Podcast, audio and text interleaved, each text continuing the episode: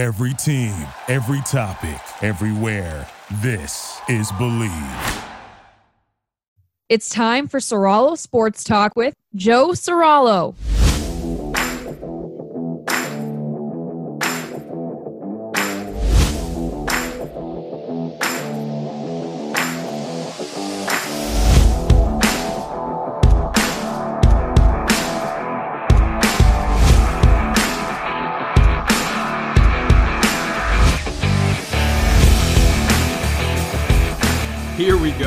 Episode 26 of the show, three weeks removed from my most recent episode, of course, which was coming to you from Radio Row. Produced a show every day that week leading up to the Super Bowl.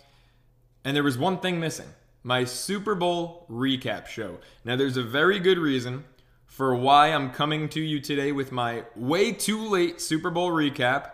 Got a great guest on, a good friend of mine, former All Pro linebacker, former Seattle Seahawk Lofa Tatupu will be joining the show, and it's actually his fault. He is the reason why I haven't done a show in three weeks.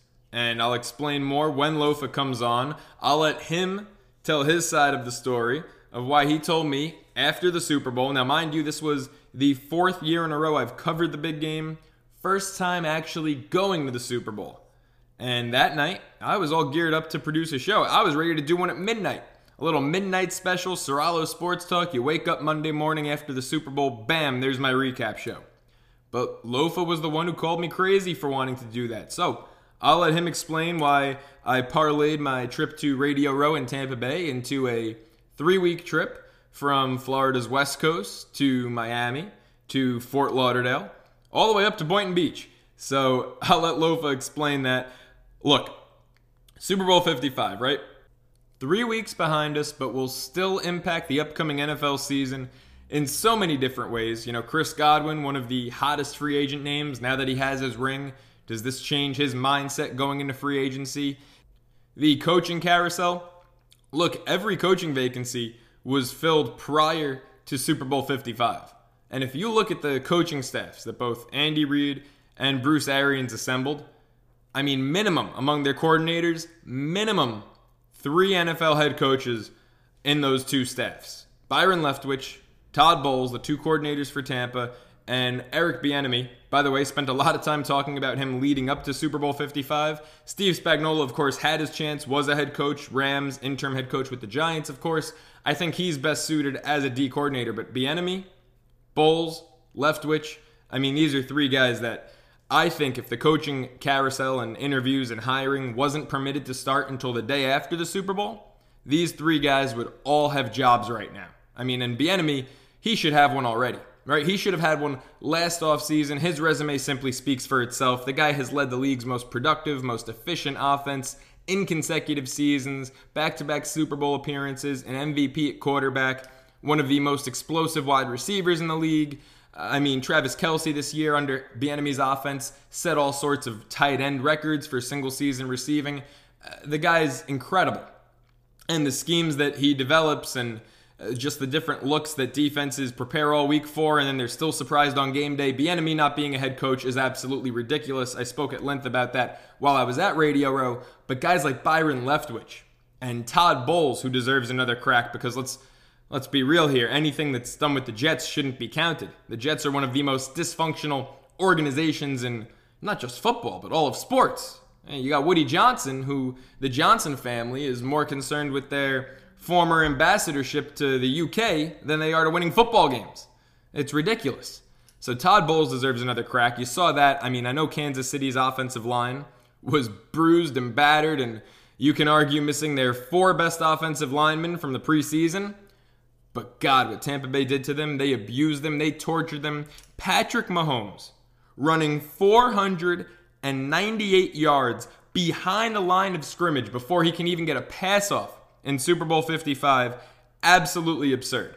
And, furthermore, it's proof that this loss has nothing to do with Patrick Mahomes. If your takeaway three weeks later, three weeks after Super Bowl 55, is, oh, maybe Patrick Mahomes isn't everything that we cracked him up to be, you're nuts. You're wrong. You're crazy. You're delusional. Patrick Mahomes is still an all time talent. Now, unfortunately, because Kansas City lost this game to Tom Brady's Tampa Bay Buccaneers, Mahomes might never be able to hold the crown of GOAT, of the best quarterback of all time. Because even if he goes on to win seven, eight Super Bowls as his career progresses, and look, we're jumping the gun, right? He's been to two, he's won one, but he's only 25 years old. And I don't see another team in the AFC slowing down the Chiefs anytime soon. You know, I mean, I thought the Buffalo Bills would do it this season.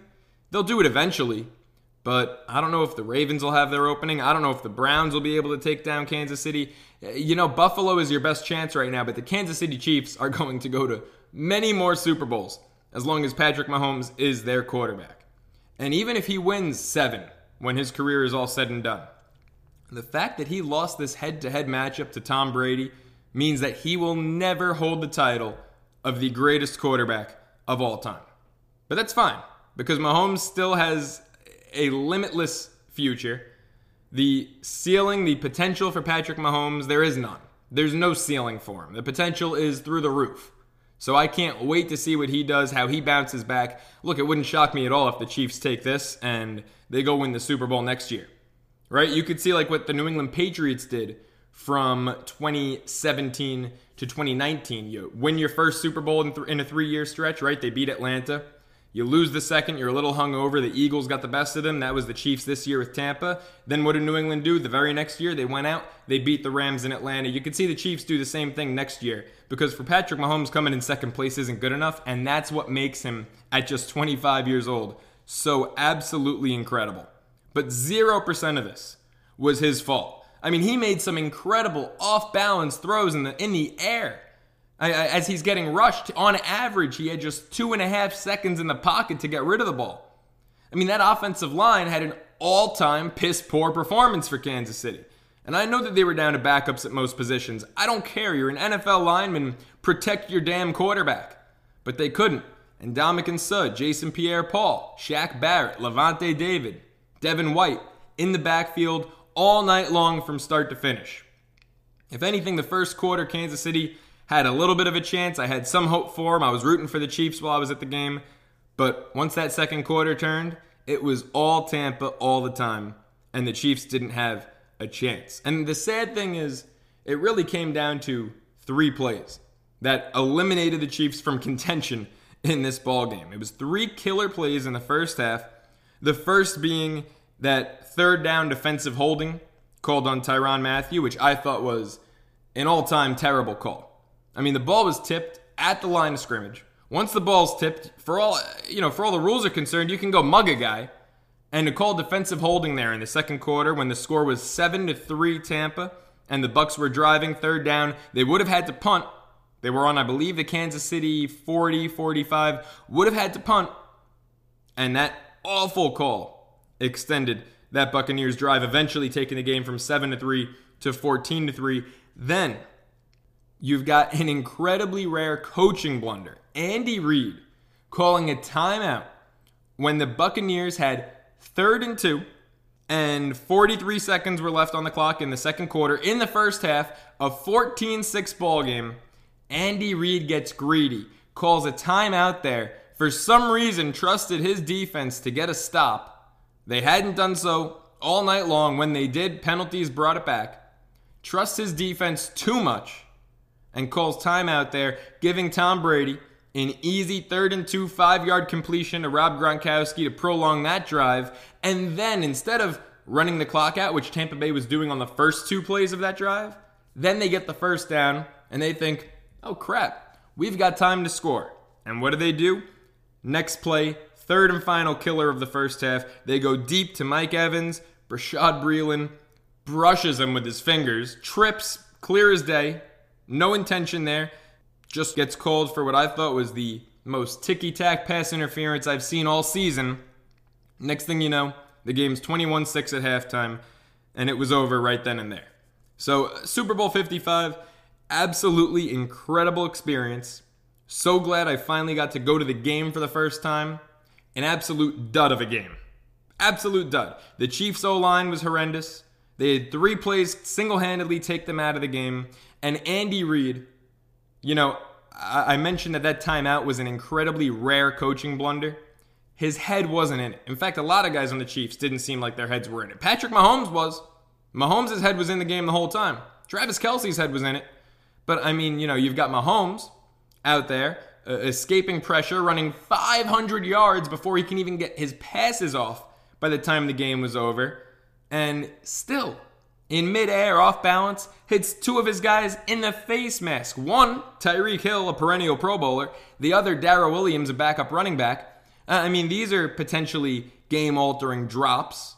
One of them was on fourth down, and Mahomes, who really doesn't get on his teammates too much, you just saw the baffled look of frustration. His hands in the air. I mean, he just felt totally defeated. And Kansas City felt defeated the whole time. Andy Reid looked defeated. A couple nights before the Super Bowl, of course, a couple nights before the team, the Kansas City Chiefs, left for Tampa Bay because remember, they didn't get there until Saturday, the day before the game. Reid's son involved in that horrendous car crash where he was obviously drinking and ended up injuring a, a small child. Absolutely terrible. And you can't blame Andy Reid, right? This is this is what happens when you mix family and football. Reid's son is part of the coaching staff, so now they're without a linebackers coach. And Andy Reid, understandably so, is more invested in his son's well being, his son's future, the well being of that child who is in critical condition than he was Super Bowl 55. And there's nothing wrong with that, but it was obvious, it was blatant. The Chiefs were not prepared, and this is a Chiefs team that is the best prepared team in the league every damn week. So for them to not be prepared on the biggest stage in the Super Bowl, there was obviously some behind the scenes stuff going on there that took their heads out of it. Now, when we come back, you're going to find out why it took me three weeks to have this damn discussion with you to do the show with all pro linebacker, former Seattle Seahawk great Lofa Tatupu. Stick with us, he'll be right on. You're listening to Soralo Sports Talk with me, Joe Soralo. Ah.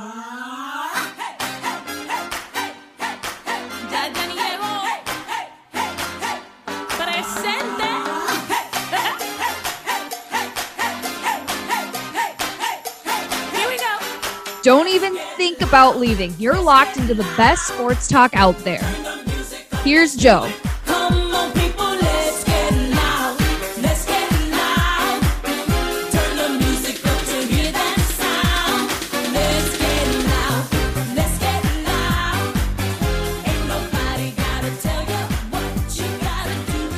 We're back here on Soralo Sports Talk, and joining the show, it's a familiar face, my buddy, former All Pro Seattle Seahawks linebacker, Lofa Tatupu. Lofa, thanks for coming on, bro. Always, Joe C. Thank you for having me, brother. Yeah, it's great to see you again. Great to talk to you. You know, I alluded to this at the beginning of the show, and I just want people to know the reason that I've taken a three week hiatus from this show, from Soralo Sports Talk, is really not my own fault. It's because of you so why, why don't you tell everyone listening what happened the night of the Super Bowl? Yeah. So, you know, the Super Bowl game was great and everything. And then uh, I get a text message, and I know you were there. So yeah. I get a text message. I believe it was like nine o'clock my time. So like midnight over there. Game probably just got over. And uh, ladies and gentlemen, this is how dedicated to the craft my man is. He said, Hey, I'm about to hurry back to the you know hotel set up shop and, and do a, a post game will you jump on. I said absolutely not. I will not jump on. I go you are 22 years old my man. You just witnessed a super bowl. You just witnessed history with tom brady. That place is going to be going wild. I want you to go out and party responsibly. So ladies and gentlemen it's my fault. I, I didn't tell him to take three weeks off though so you can certainly get on whatever details happened you know post game but um, I think you would you would agree it was it was a trip you know worth staying for, right? Yeah, I, would say party responsibly is what I did. I uh, I ended up going from a midnight post game recap show to ordering endless lobster and steak tartare at an after party at 1 a.m. and uh, it was a pretty good time in Tampa. You, my man, you are never going to forget that. and then as well, you could tell them what happened post.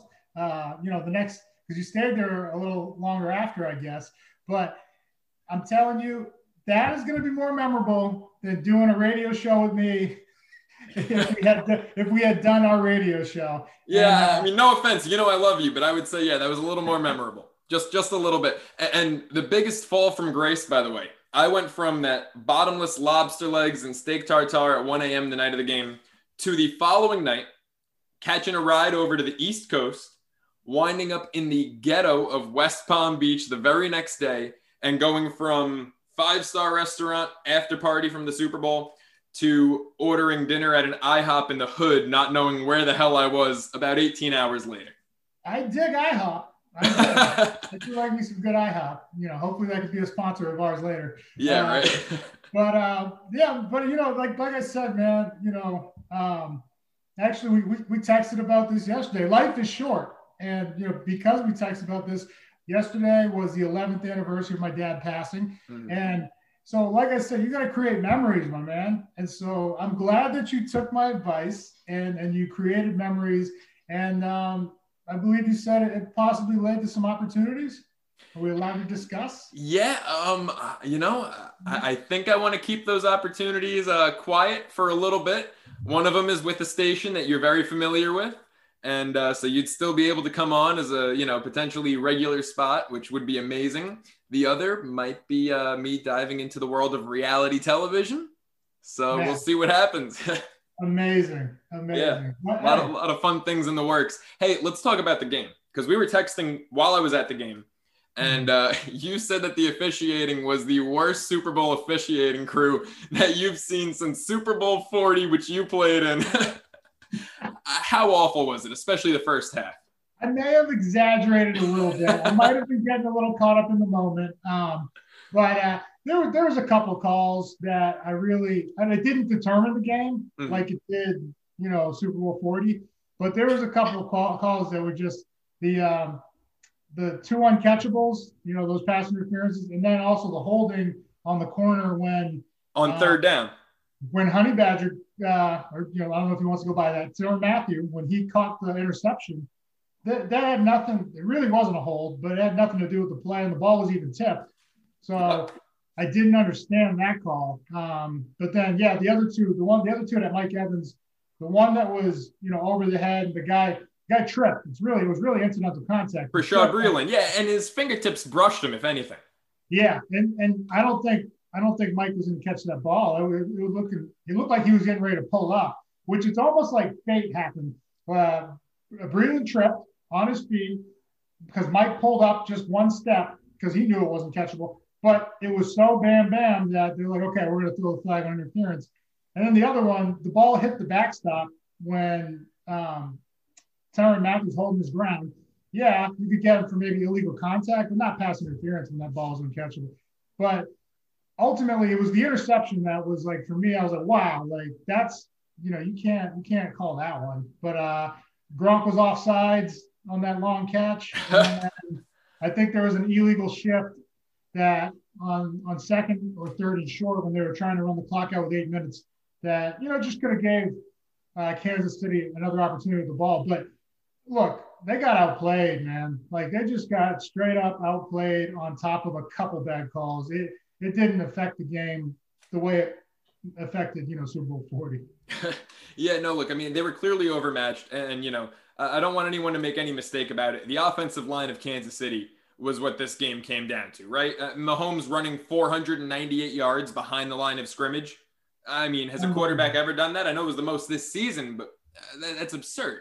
He he took a lot of heat. I mean, obviously, no pun intended, but he took a lot of heat by the press and the media after um, that he didn't have a good game. But how many drops did we see? How many times did we see him get out of pressure situations? Mm. A couple spirals. The one where he was just horizontal, parallel to the ground, and flicked it like almost underarm to uh, the running back. To Darrel Williams, and he hit him in the face mask. That hit him in the face mask. The long one, Tyreek hit him in the face mask. Yeah. Kelce had a third and 10 drop that I don't think I've ever seen that guy drop a ball in the last four years. Um, it, they just, they looked out of rhythm, out of sorts. Um, it was, it was, a, it was a tough night for them. And, um, you know, we'll see that could linger into the next season. You know, that that's a losing the Super Bowl, as I know, is a tough road getting back because you know you already got the target on your back in terms of being one of the best teams from the year before. Mm-hmm. But um, you know it's something about losing that game. I mean, you look at the Rams; they didn't make the postseason after they lost. You look at uh, the Niners just a year ago, um, and they had a lot of injuries, but you know they didn't even make the postseason um, this past year. So something about losing that game um, that is just it just it's the hangover, man. Yeah, well, I think actually, you know, you mentioned the Rams and the Niners. I believe we're on nine straight seasons of one of the final four teams in the NFL playoffs missing the Super Bowl the following year. I think it's happened nine straight years. The Niners, obviously, the Rams. Um, you know, you had the year where the Vikings and Jags were both in the conference championship. They missed both of them missed the playoffs the next year. So it'll be interesting to see Green Bay, Tampa, Kansas City, Buffalo if one yeah. of those teams keeps that streak alive. Yeah, it goes back the the Super Bowl hangover is what they call it. You know, for the losing team, that's a real a real curse. But one, I'm glad to say we snapped in 05. we went back to the playoffs after losing that game in 06. Um, and then um, even the Seahawks of 14 when they lost to the Patriots, they mm-hmm. went right back to 15. So um, you know, it's I think there's only like four teams in the history of the Super Bowl that lost that were able to get back to the playoffs. At least that was the stat back um, before the last Seahawks team, the 14 team went back. And, and talking about the the more recent Seahawks Super Bowl, if they if they don't lose that game to New England, right? If they just hand the ball to Marshawn Lynch there, it makes you wonder: Does that team ever lose again? I mean, if they're going two straight Super Bowls and they don't have that huge hit to their momentum like that goal line pick, I mean, could they have been a three-peat team? Uh, what do you think was the ceiling for that squad? Man, you know, it's a good point because there, there wasn't many people that they lost in the subsequent years in terms of free agency. I can't, I'm trying to think. They didn't really lose any of their guys that, you know, they, Byron Maxwell went to Atlanta or Philly. Um, you know, there, there's a couple guys that they lost, but it wasn't, it wasn't any of their core guys in terms of, you know, the Sherman, you know, the Legion of Boom, Bobby KJ, even Cliff and Mike, Mike B were back, you know, it was, um, so it, who knows, man? I, that that's really a scary thing to think that if they do have that that win, there's there's an air of confidence that just I remember we had with the same head coach at SC, Pete Carroll. Yep. Um, and uh, in my three years there, um, I got to start two years. We went 25 and one, and and then when I left, they went 13, 13 and one. They lost in the or 12 and one. They lost the national championship to Texas, but it felt like we were never going to lose uh, at one point. Yeah, I mean that was the Trojans that that I grew up with. Definitely not the Trojans of today. But uh, when I when I was a kid, I remember just every week. I, will be honest. I mean, I remember rooting against you guys because it was just like I got tired of watching you guys win every week. I'm gonna be totally honest here. I mean, I'm sorry. Uh, I'm glad you weren't on the team against Texas, but I, I was rooting for Texas because it was just like every year USC's winning this game. Enough's enough. Yeah, but I mean, you know, it's it doesn't happen often, you know. Um, I mean, until Saban went to Bama, we didn't see a dynasty. And I mean, he's had he's had like three great groups of, you know, two or three titles in, in four years. We're talking about seniors. There was one group that I think they won three titles and they they lost in the playoffs. So there's a group of seniors out there that went to Bama that have three national titles and uh, you know, I mean, well, heck, if they if they redshirted, I think they had four national titles. Yeah, um, that's true. In, in, one of those gaps, which is unbelievable. But um, yeah, you know, just for whatever reason, it didn't happen. And uh, I'll have to go back and examine why. You know, check out did coaches, you know, leave for because you know you think about like like Urban Meyer was at Utah. He developed a powerhouse. They went undefeated. Then he went to uh, Florida, had a run of three or four years where they were competing. They won a title goes to Ohio State, does it again. So be interesting to see what he does at Jacksonville now. Yeah, I definitely want to get your thoughts on that in a second. But last point on the Super Bowl, because you mentioned uh, in my monologue, I detailed three plays that really just killed Kansas City, took them out of it. One was the awful holding call on Ward, where Mathieu had the pick. Ball was tipped. Ward could have mugged him. You know, once the ball's tipped, anything goes. Terrible call. The other was the pass interference on Breeland with Evans on the ball that was uncatchable. The third play, and this was the Chiefs doing it to themselves. Andy Reid calling timeout, third and two for Tampa. They're letting the clock run out before the half. For the half? It's a one possession game, an eight point game. What are you thinking of that, that was going through Reid's mind? I mean, I, I talked about, you know, obviously a lot of distraction going on with his son and the tragic accident that occurred right before that. Do you think Andy Reid was mentally all in in that Super Bowl? No, I think I think he, he's a pro and he's been doing it long enough. No, I'm, I'm not going to speculate as to his mind frame. I know he, you know, his heart was with that family, you know, and, and his son and everybody's well being. But, um, you know, his his mind frame because of the way it happened. This is this is football, man. This is life. You make decisions and you live with it. And he wanted to use the timeouts, get Mahomes the ball back because you know at any moment Mahomes can can make magic happen. Um, and like the first time they played, Tyreek Hill had 200 yards in the first quarter. I yeah. mean, so it's um, I don't fault him for it, but when um, I think there was a when it sputtered or whatever, when that that uh, they threw that long ball, it was like, man, you just knew it was going to happen. You're like, okay, they got the flag there. It's like, oh no, we're potentially going to go down 21 6 instead of 14 6 getting the ball back.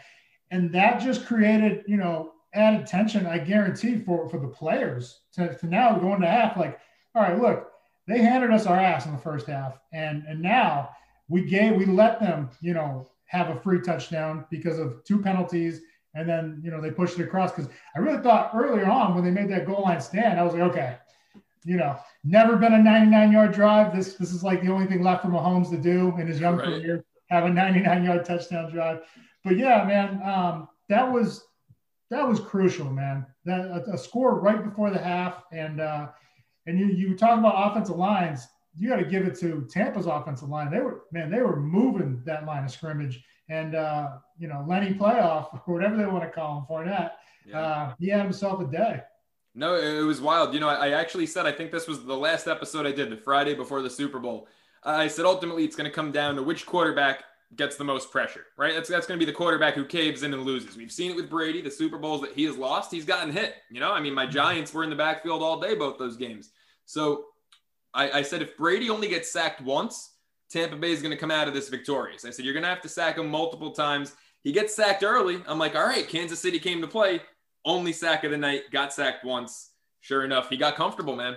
What did I tell you before the game, too? I said, yeah, I, I had Gronk down as the MVP. As, That's uh, right. And, and I took Kelce. I took a long shot on Kelce. Well, and you know what? You know why Tom threw it to Antonio? Gronk was wide open. And, yeah. and that's the first read on that play action.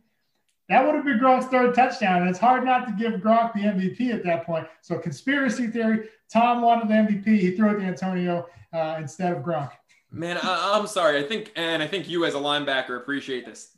Everyone on Tampa Bay's defense deserved that MVP more than Brady. I, I, I can't mean, say more than Brady because you, you hold Patrick Mahomes to nine points. He's never been held to nine points in his NFL career, let alone in the Super Bowl. That's true, and it's you know you know a record-breaking offense, much much like what you know the uh, the 13 Hawks did to Peyton Manning, held yeah. him to eight points. Right. I mean, you know, Tom Brady also he won the. Guy, what was My that? guy Malcolm Smith, you know, fight on Trojan. He came home with the the hardware, the MVP. So yeah. you're right, maybe. Uh, Lavonte David and uh, and Devin White just man, they played their asses off. Devin White's uh, amazing. He is. He unbelievable. He is fun to watch. I can't believe you know how fast that guy is when he you know diagnoses it and then he just goes and gets it. And um, you know he's just he's dangerous, man. Whether he's rushing the passer, dropping back, he's got a great feel for coverage.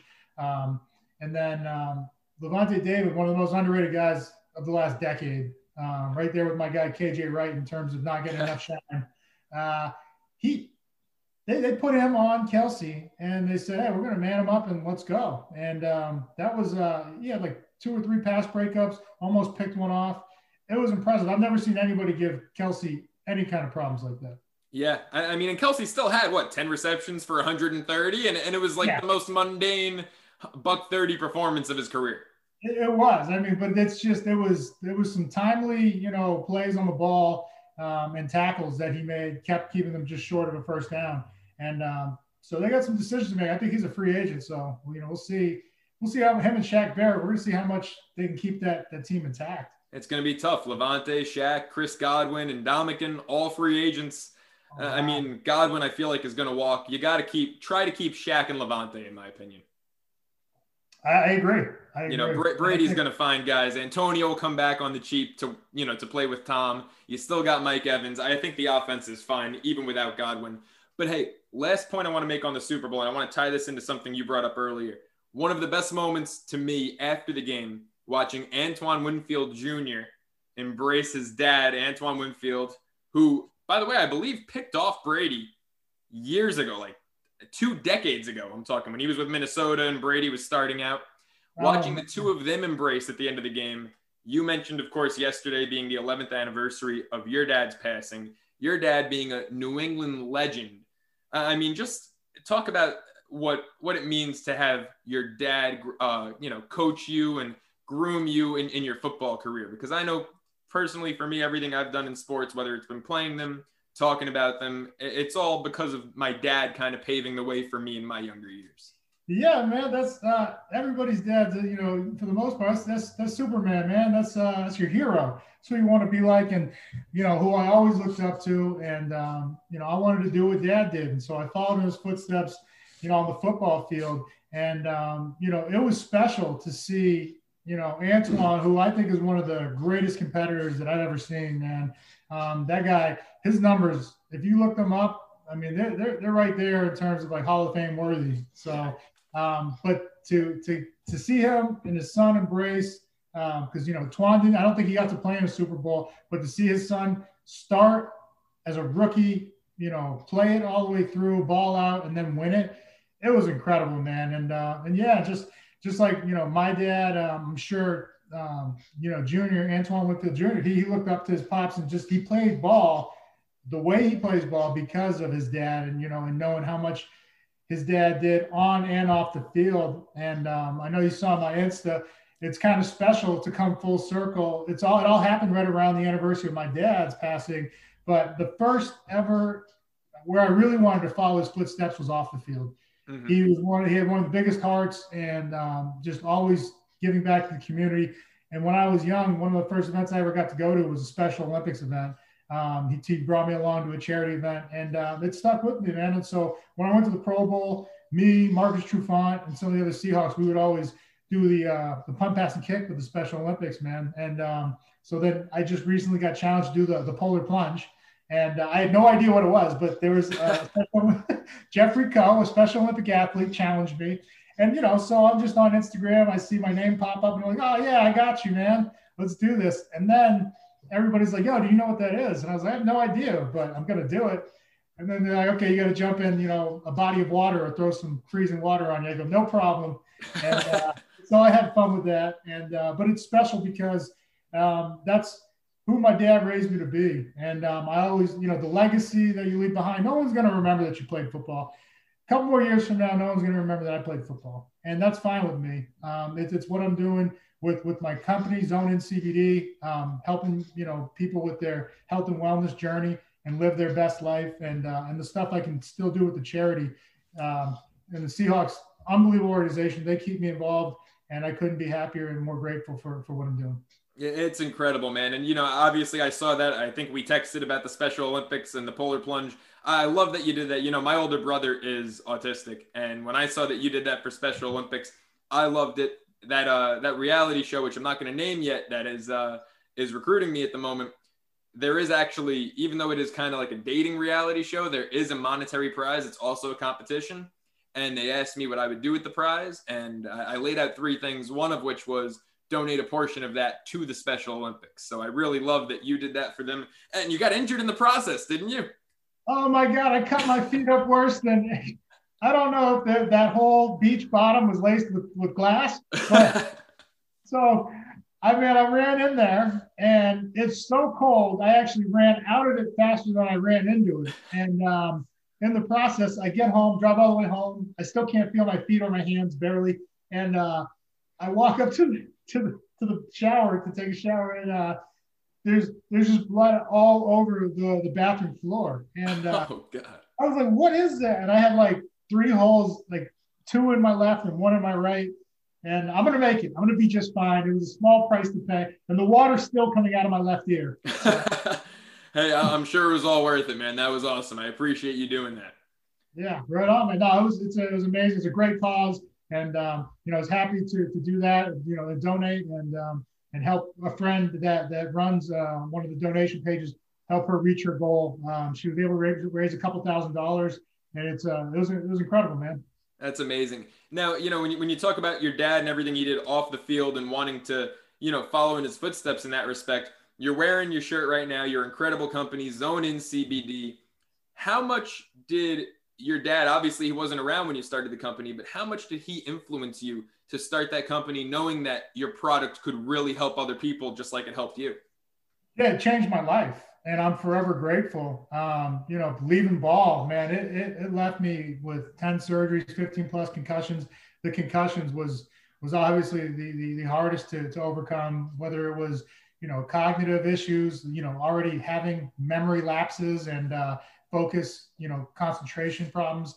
It was uh, it was scary as early as 30 years old, and uh, I found it right around I was 34. I'm 30, 33, 34. I'm 38 now, and the last five years have been the greatest of my life. And uh, shortly before my dad passed away, uh, a couple months, um, he was out here, he was spending Christmas with us, and um, you know, he was just he looked at me and he asked me, he goes, "Hey, Loaf, you know, do you ever wonder why we're here?" And um, you know, I I had no idea what he was asking at the time. He was like, I was like, what are you, what are you talking about? And I was like, you mean, my house in Bellevue? And, and, he was like, nah. he's like, what's our purpose in life? And I was like, my dad had never gotten like, you know, deep or philosophical like ever. You know, we talked ball, we joked around, we played golf, but it was there was it was never on that level. And um, and I was like, no, Dad, I, I don't know, man. I thought I thought you and your experience and wisdom was gonna tell me why we're here. And um, and he's like, all right, well, just he goes, that's something to think about. And so was 27 at the time. This was 11 years ago, and I had no I had no idea what what what the purpose in life was, man. I was just a kid. And um, he passed away a couple months later. And um, you know, it wasn't until I started gaining perspective because of full spectrum oil, CBD, and you know, really appreciating everything in life. Just like I told you, man, these moments um, you know, don't take advantage of them. Don't take them for granted. And so with that, you know, the CBD really helped put things in perspective and, and me appreciate having him, you know, for 27 years, as opposed to being sad that he was gone at 54. And with, with the right perspective, anything's possible. And, um, and it even taught me what the real purpose in life, the purpose in life is to serve, man, and help others. We, you know, we're here for such a short amount of time help as many people as you can because like i said football they're not going to remember that but uh, we live on by what we do and you know in terms of helping others. And my dad lived a life full of purpose. And that's why i don't get sad man. I text you when you hit me up. You're like hey man i'm sorry. And i was like hey you know the day doesn't bother me. Um, little things like i wish you could see his grandkids because he always wanted grandkids. Yeah. Th- those and it doesn't bother me. It's just i wish i wish you could see it. But I look, I know I'm going to see my dad again. Hopefully not soon. Sorry, Dad. But um, it's just having the right perspective in life allows me to look back fondly instead of being a sad. Like my the first year or two, it's it's tough, man. You know, like anybody out there that's lost somebody, I'm sorry. And you know, the grieving process. I'm not telling anybody how to grieve. I'm just asking them asking them if they could take a step back and, and appreciate the times that they had with that person. And I think you know, just carry them on with your heart and your energy. And, and that's how they, that's how we all will live on, you know, forever.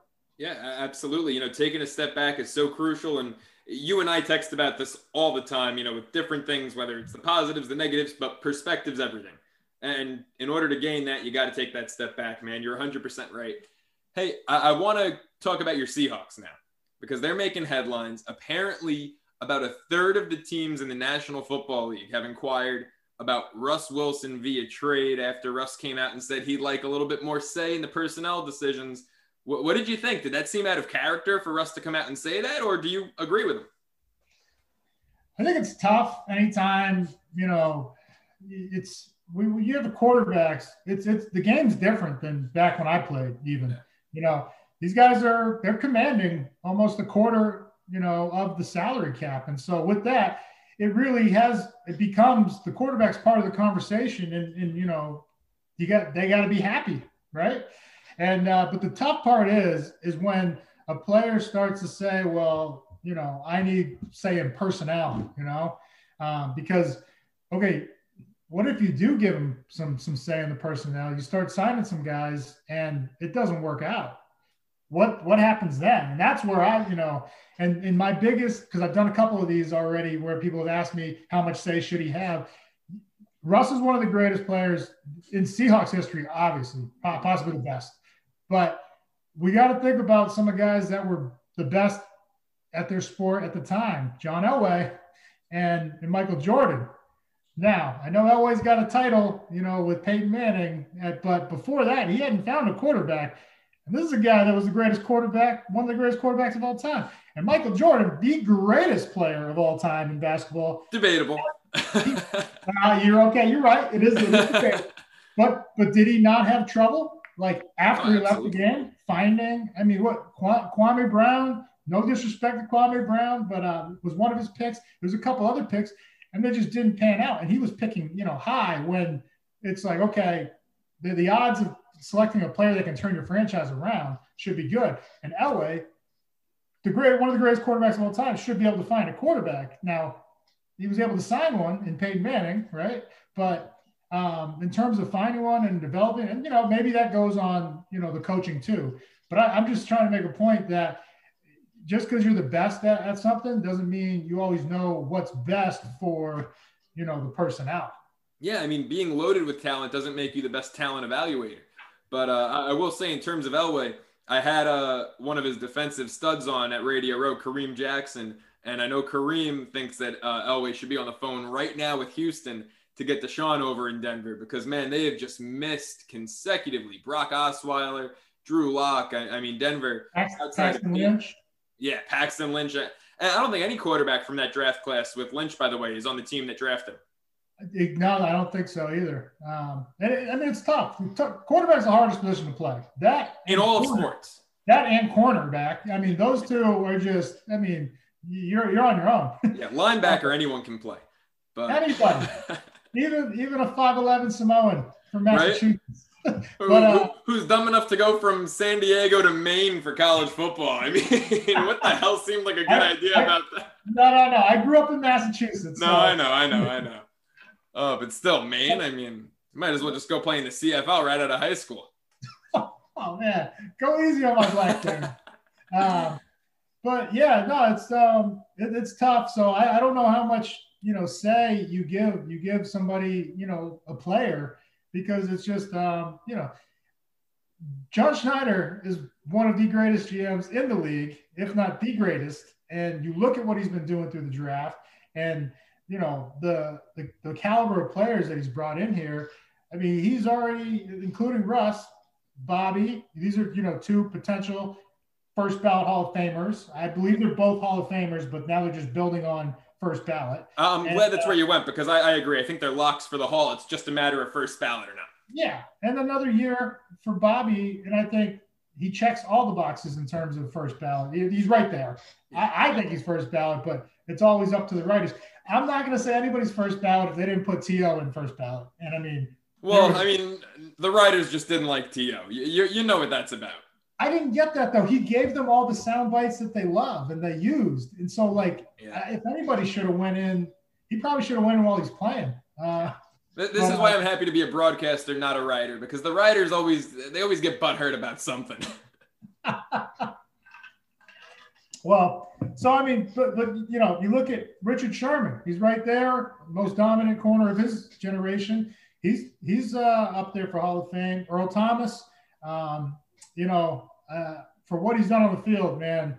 I mean, you got to take that into consideration. And I know things haven't haven't gone great with Baltimore uh, after after that first year, but um, I mean, man, the resumes they they got some probably three or four guys that, that John's drafted that are Hall of Famers. I mean, you can even argue Chancellor if he played longer was a shoe in, but the length of his yeah. career might actually hurt him there.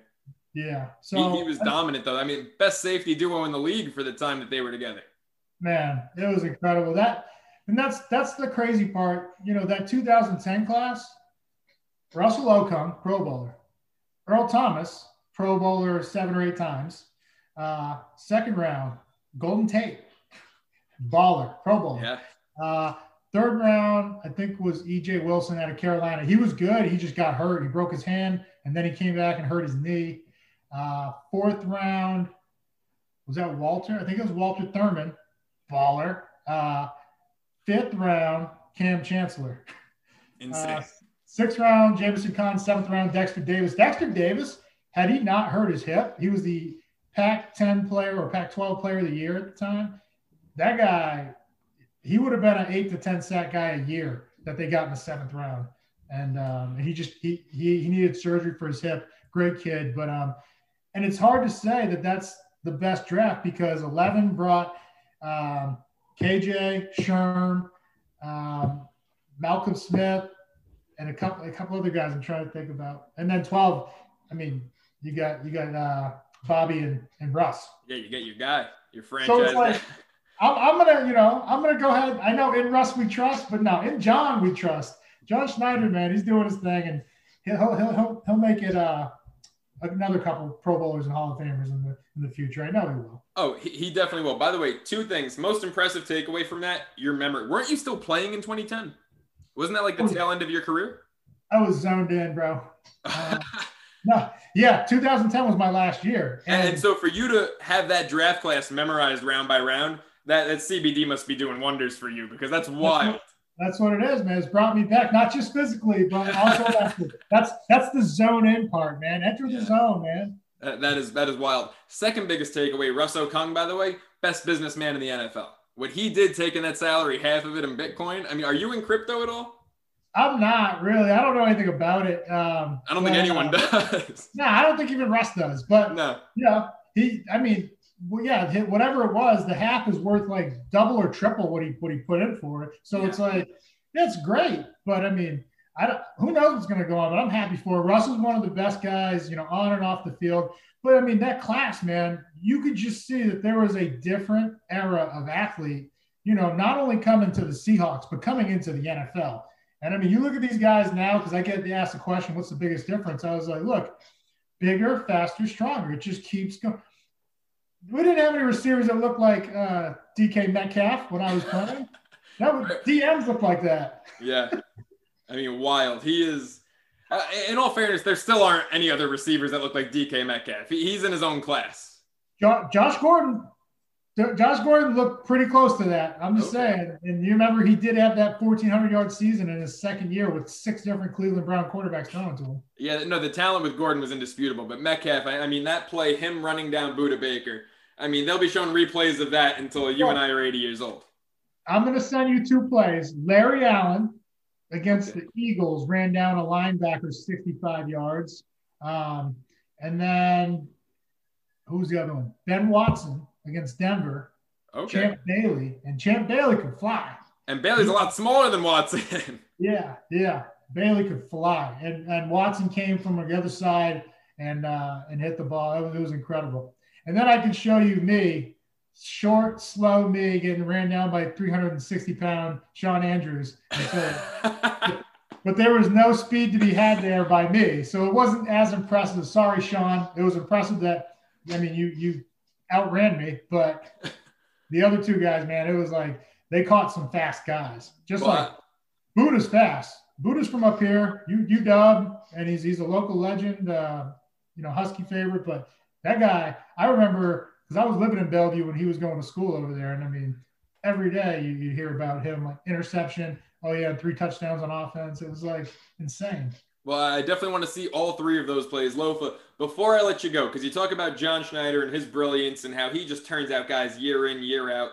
Next year, it's looking like the NFC West might, and I know it's early, might be far and away the best division in football.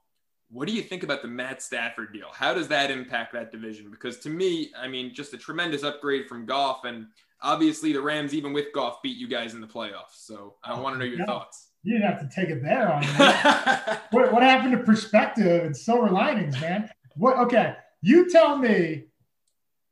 Staff, what do you love about Stafford? You tell me what you love. I think if you watch Matt Stafford every week, this is a guy who makes Patrick Mahomes like throws, who has incredible talent, and it doesn't get talked about because he plays for one of the worst organizations, not just in football, but in all of sports in the Detroit Lions. I think Stafford is a top 10 quarterback who just doesn't have any support, any weapons.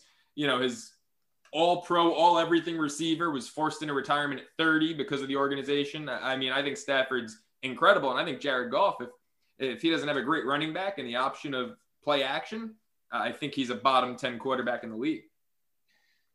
Does this call into Stafford's ability to be a leader then? I mean, Zero, okay. zero playoff wins. Oh, oh for 3. All right. I think what uh what's his name? Uh Goff has three playoff wins in one postseason. So yeah. Uh, so I'm just saying it's you know he didn't Goff didn't have a running back this time. He did he did have the number one defense. Yeah. But he didn't find a running game uh, until the last two three games um, with Cam Akers. Uh, so I look, I don't think Goff's as bad as everybody's making him out to be, um, and I don't think Stafford's as great as everybody's making it. Look, he had he had a Megatron, he had Golden Tate. They drafted two, not one but two first round tight ends in Pettigrew and Ebron for him. Uh, so we can't say he never had weapons. Um, but the only thing I keep looking back to is 0 3 in the playoffs. And I don't care how many yards you throw for, that's alarming to me because are you a gamer? Are you, are you one or do you just crush it in the regular season and then, oh no, this one actually counts? Interesting. That's my hot take. That's my I, hot I, I love it. All right, so I, I, will ask you this. I lied saying I, that that was the last look, question. Look, I, I do love watching him play. Though the kid's incredible. But I, mean, no, he, he's a stud. But no, I you know what? Because everyone I talked to about it at Radio Row, whether it was Dan Fouts, Marshall Faulk, no matter who I talked to, they were all like, "Oh, the Rams are incredible. They're exponentially better now. Like they could be talked about as a Super Bowl favorite now." And honestly, I love the fact that you're the first person I've had on who says otherwise. But now I have to ask, going into next year Stafford or Wentz, because now Wentz is an Indianapolis Colt. Who do you think did better, the Rams or the Colts? Uh, oh, Rams. Okay. I mean, All right. yeah. Wait. Um, we haven't seen we haven't seen Wentz in the playoffs either, have we? Uh, no. So um, you know, Nick Foles won that that that Super Bowl. Unfortunately for for Wentz. Um, I don't know what happened to Wentz. He did not look good this year, and um, you know it's it's it's tough, man. I don't know if he's battling through an injury or something. Something I will give. This is what I will give Stafford credit for. That guy barely ever misses a game. I'm talking broken thumb, uh, broken ribs. He's played through it all. You know, he's so. Um, you know, I give him credit for that because that, that that's tough. But um, you know, with Wentz, I, I I didn't understand them taking on 40 million in guaranteed money over the next two years. I know Frank Reich, yeah, that's, my guy. You know, that was my guy at least a couple of years ago when he was coaching with the you know Philly. But I would have I would have given a lot more and gone and getting you know go and get Deshaun. That's what I would have done. Yeah, I'm with you, man. Look, Lofa, I know I told you before this all started I'd have you on like 20 minutes. Naturally, it's been 40. You're, you're the best, man. There's no one else I'd rather chop it up with. And then I appreciate you, Joe C. Sorry to all the listeners. I didn't tell him to take three weeks off. I told him to take the night and a couple days to enjoy his youth and the Super Bowl that you know he just witnessed history. Tom Brady has more than any organization now. It's incredible. Uh, but um, okay, that's my last question. Sorry, I know you got to go, but uh, how many more years does Tom have left, and do they have another run in them? Oh wow, have the, have the tables have turned here? You're asking me the questions now. Yeah. You know, I thought the last two years, Tom really looked lackluster. I thought even in the Super Bowl win against the Rams that his arm strength was not there. They won that with the league's best defense, 13 3. I thought last year, I actually picked Tennessee to upset them in the first round because I thought Tom just didn't have it last year. And this year, it looks like he did uh, against the Eagles when even though he lost that Super Bowl, he put up 30 something points. You know, so Tom looks incredible. I don't know if it's the warm weather down in Florida, blood's a little thinner, a little more nimble. I don't know what it is, but I mean, Tom looks amazing. He's definitely got, I think, at least two years left. Whereas I would have said before this season that he does two in Tampa and calls it quits. Now I think he's got two more minimum. I agree. Okay, what about what about the chances to repeat or or, or make it back in his next? Because he wants to play two more. I think he said at least. Uh, you know, what what do you think about their chances to get back to the big game? I don't think that they repeat. Uh, I don't think they go back next year. I think if he plays two more, that they can go back. Um, but I don't think next year. I, I could see him going back actually two years from now, which I would never imagine saying preseason, and then finally retiring um, after that Super Bowl. Yeah, but, your boy's never going to retire. I mean, he. I genuinely think he wants to. He wants to try to play until he's fifty. I think that's his goal that he's keeping. Uh, you know, he's saying forty-five to the media, but I think for him it's fifty. Yeah, I believe that. Wild. yeah. All right, brother. I appreciate you, man. You're the uh, best, man. I appreciate you. Zone in CBD. Plug the website one more time before you bounce. ZoneInCBD.com. You can uh, you can learn more. We got oh we got a pre-workout slash energy mix coming out next week that I'm going to send to you, brother. Oh, so, get out, dude! I need that. Ah, it's incredible. So how I've been how I've been telling everybody, it's it's energy plus immune boost and you know, when I go into my my radio, this you know, I took it right before we came in here, and you saw how I rattled off that draft class in 2010. So it makes me in my business meetings and in interviews, I feel like Bradley Cooper and Limitless, and then. And then in uh, in the weight room, I feel like Ronnie Coleman going after another Mr. Olympia. I love it. I love it. I can't wait to try it, man. You're looking jacked as hell, Lofa. Always a great time. Make sure you stick around. My final words next here on Soralo Sports Talk.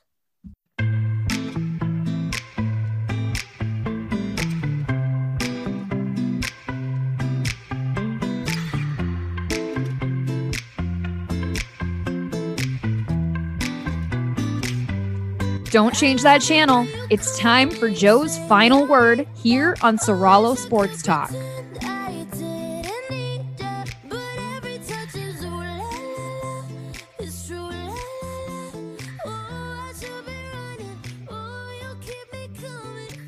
It is time for my final word here on Soralo Sports Talk. And I hope now that you've heard it from the man himself, from Lofa Tatupu, who single handedly, against my will, discouraged me from having this show over the past three weeks. If anything, took away from you and your enjoyment more than he did for me. I hope now you can forgive me and now you understand why I haven't done the show. But with that said, what a spot from Lofa. I mean, he is just the best. Uh, there are obviously great interviews, did a lot of them at Radio Row. And then there are great guys. And a guy like Lofa is a great interview because he's a great guy, right? Because he's, you know, on that short list of guys I can call up anytime, be like, hey, let's do a show. Zero prep goes into it. You just call him up, you shoot the shit, and you're going to have a great, interesting, entertaining, fun conversation with the guy. Loaf is just the absolute best. Make sure you check out his product, Zone In CBD. It's really done wonders for me. It's done wonders for a lot of people. It's an incredible product, and Lofa wouldn't be selling it to you if it didn't really work. It benefited him first and foremost in his own life before he launched the company.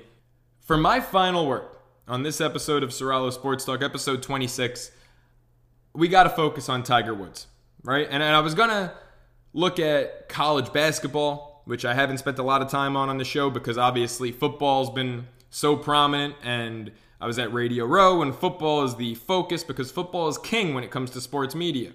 But I wanted to talk about college basketball. Can't do it right now, knowing what we know about Tiger Woods, which, let's be honest, isn't a whole lot. And there are a lot of people who want to jump the gun. You know, there was an initial report that said he had two broken legs. I think that was total just, you know, false reporting, terrible reporting, frankly. Similarly to the Kobe Bryant crash, you know, sometimes people get so concerned with being first, journalists, reporters get so concerned with being first that they don't get the facts right. And there's nothing worse in this industry than doing something like that. Not only for your own reputation, but for the reputation of the person that you're covering. Yes, your own credibility is out the window, but a lot of these people don't have much of a reputation or much credibility to begin with. That's why they're the ones throwing these totally false claims out there. You know, if the people who made these reports, if the people who reported about Kobe's helicopter crash incorrectly just to be first and Tiger's car crash incorrectly just to be first, if they had a name for themselves, if they had credibility, they wouldn't be doing this because they would know it's more important to be right when there's something serious like this than it is to be first. You know, they're not they're not reporting on uh, an athlete's call up from the minor leagues, right? And missing a minor detail or a potential trade rumor, right? You're reporting on someone's well being, their livelihood. You know, in Kobe's case, their death. In Tiger's case, something that, you know, with his past, with the guy has a DUI, there has been domestic violence. Now, mind you, it was his wife attacking him, not him attacking his wife. But, you know, the guy doesn't have a perfect past, and something like this could, you know, really damage his reputation if you're reporting instantly that he was in a car crash and it's suspected that drugs and alcohol were involved. No, that's not the case. It just seems like a really horrific, tragic car accident. And it's almost like people were rooting for Tiger Woods to be impaired. And that's what I have a real problem with. It's like people were rooting for their story more than rooting for the human being involved. And that's where journalism just takes an awful, disgusting twist. And if you're one of those people, it's an industry that you're not cut out for. Is it the entertainment industry? Absolutely. Well, I mean, depends. You know, I'm in the entertainment portion of the industry. The reporting portion is just about getting the facts right and, well, reporting the story. So either way you cut it, yes, you want your show, your story, whatever you're working on to go viral. It's nice, right? Everyone loves the fame and the recognition, but that's not the reason we do it. We do it for the audience, we do it for you. And if you're rooting for your story to get clicks more so than you're rooting for Tiger Woods to be okay, then there's something seriously wrong with you, and you might as well give it up. Because this industry is obviously not cut out for you if you're more concerned with Tiger Woods getting you clicks, getting you a potential viral opportunity, your five seconds of fame, than you are him being okay, his family being okay, you, the audience, who, you know, some of you out there listening might absolutely love and idolize Tiger Woods and might be devastated right now well, I hope you're not. I hope you're okay more than I hope a damn article gets 10,000 clicks on Twitter. You know, it's really disgusting, and those people need to hang it up.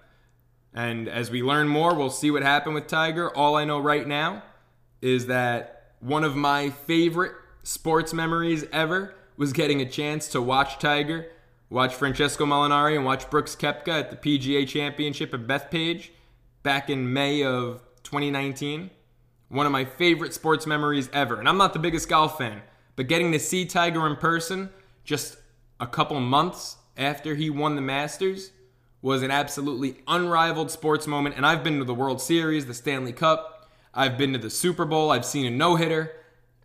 Watching Tiger Woods play live is right up there with all of that. And I hope he's okay, and I hope his family is okay.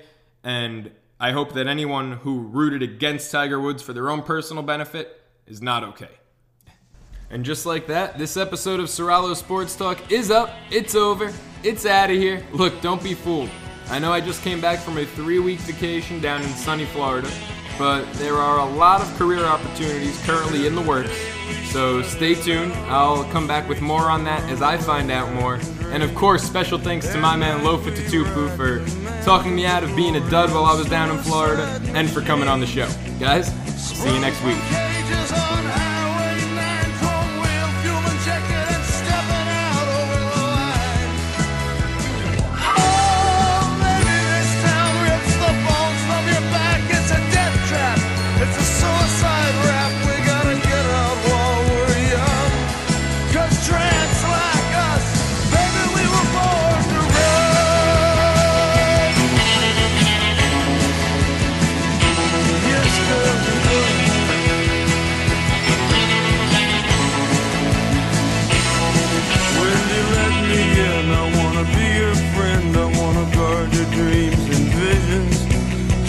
Beyond the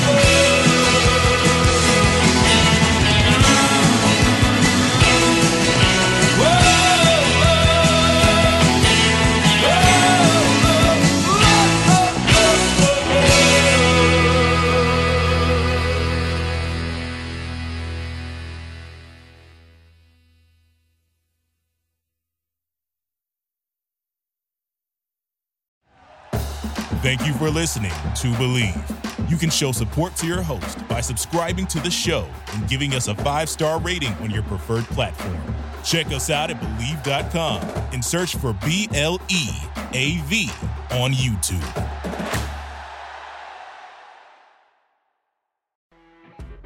You know, when you're listening to a true crime story that has an unbelievable plot twist that makes you stop in your tracks? That's what our podcast, People Are the Worst, brings you with each episode. I'm Rachel. And I'm Rebecca. We're identical twins who love true crime cases that make you say, didn't see that coming, and we hate the people responsible for them. Listen to People Are the Worst now on Apple, Spotify, or wherever you get your podcasts.